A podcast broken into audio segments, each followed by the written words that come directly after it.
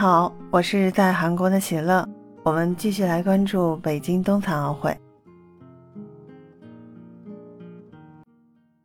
北京冬残奥会已经举办好几天的时间了，尽管这个残奥会的关注度始终还是比不上冬奥会的正式比赛，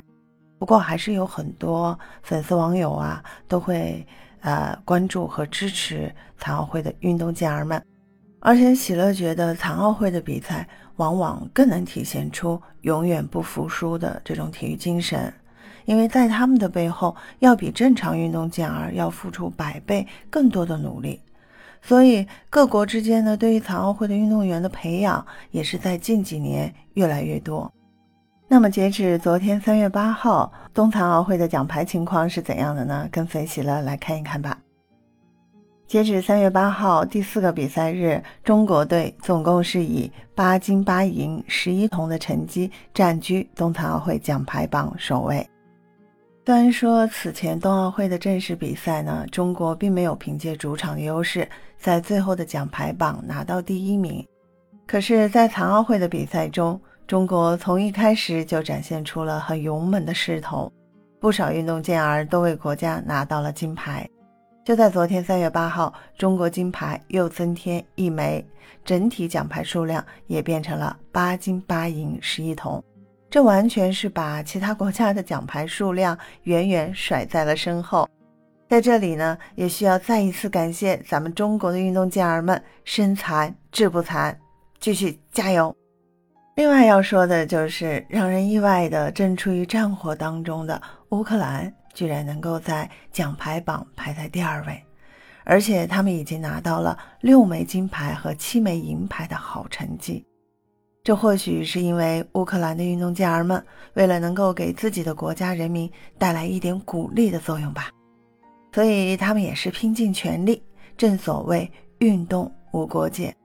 尽管乌克兰现在正面临着十分严重的局势，不过他们的运动员仍然会受到平等的对待。仍然会得到其他选手的支持和尊重。紧接着要说的就是加拿大了，在这一次的冬奥会当中，加拿大的表现不可谓不出色。就算他们在正赛当中并没有拿到特别好的成绩，不过他们对于残奥会的重视程度还是很多国家都比不上的。比如美国就根本没有在意残奥会的比赛。而加拿大至今为止呢，已经拿到了五金两银的好成绩，这足以让他们稳稳排在奖牌榜的第三位。这也是对于加拿大的一个好消息，他们后续国家的竞争力都不算特别大。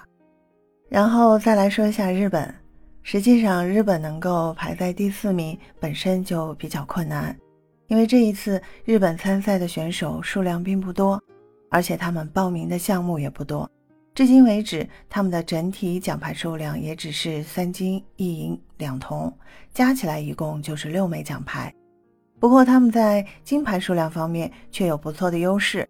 所以依靠着这方面的优势，也成功来到了奖牌榜的第四位。只是这也很容易被其他国家超越。最后要说的国家就是法国了。从始至终，法国在奥运会比赛当中的参与感和存在感似乎都不是特别高。虽然他们在足球方面十分厉害，不过在奥运会的大部分比赛中都没有特别出彩的表现。然而这一次的残奥会当中，法国也已经拿到了三金一银一铜的好成绩，仅仅一枚铜牌的差距落后于日本。假如法国还可以继续保持维持这个状态啊，他们的成绩还会更好。你对冬残奥会奖牌榜的情况有什么看法和未来的预见？也欢迎给喜乐在评论区留言哦。今天是三月九号，冬残奥会第五个比赛日了，让我们一起期待冬残奥会运动健儿们的精彩表现吧。